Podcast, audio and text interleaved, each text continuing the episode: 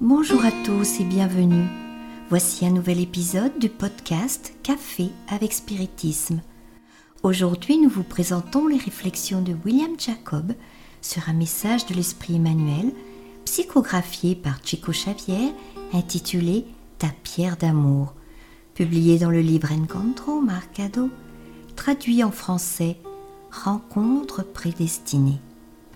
« Ta pierre d'amour » concours personnel dans le domaine du bien.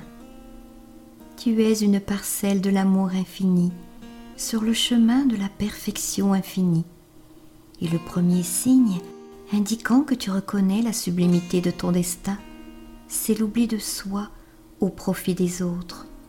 Aussi rude que soit le chemin, avance en pratiquant l'amour et en servant.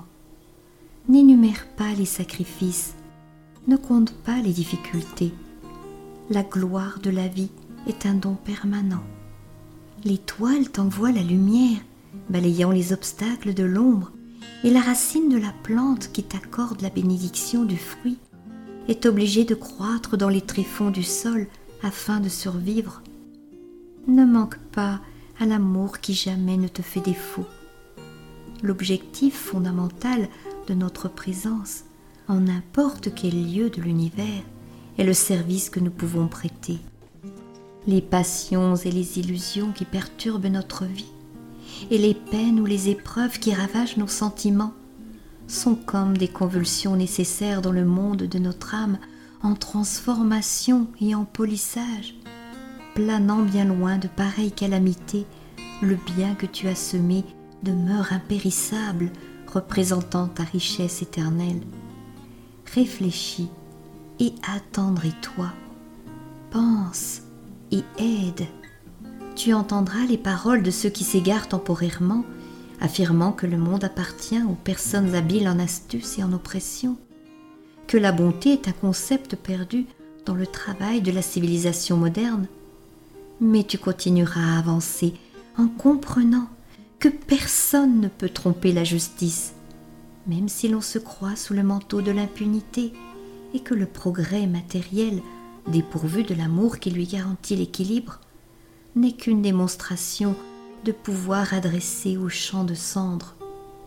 Vis dans ton époque, efforce-toi et construis, réjouis-toi et souffre avec tes semblables. Cependant, de temps à autre, recueille-toi dans l'abri de ta conscience et écoute les anciennes vérités toujours nouvelles qui t'annoncent le royaume de Dieu. Pour les reformuler, les esprits du Seigneur se répandent actuellement sur la planète, constituant des légions. Ils nous enseignent, à nous, les travailleurs incarnés et désincarnés du champ énorme, que la haine sera bannie des nations, que l'égoïsme disparaîtra de la terre, que la science instruira l'ignorance, que la compassion convertira toutes les prisons en établissements de santé, et que l'éducation spirituelle détruira tous les foyers de délinquance.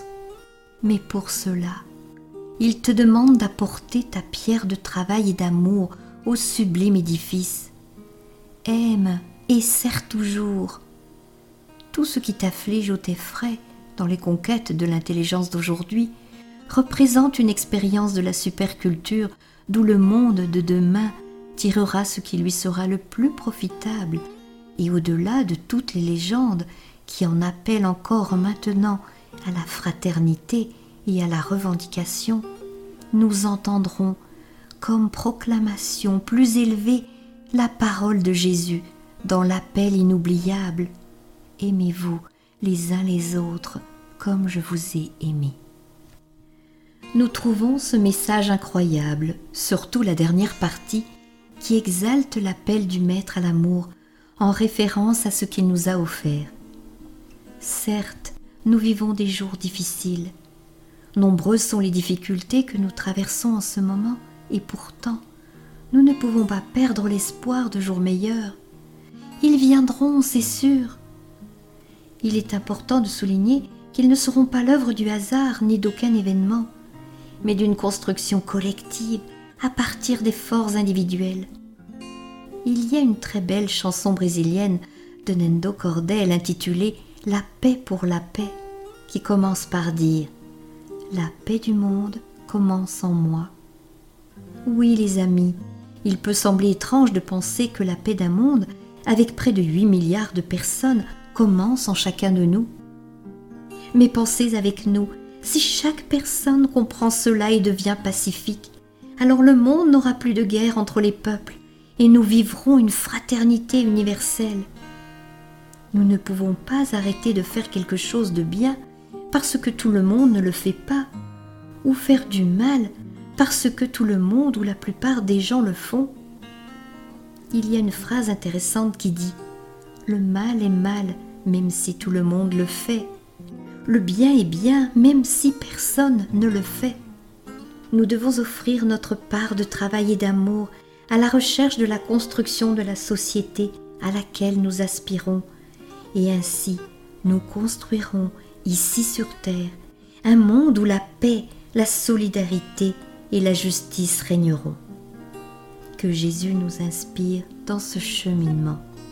Je vous embrasse et rendez-vous au prochain épisode du Café avec Spiritisme. Bye bye.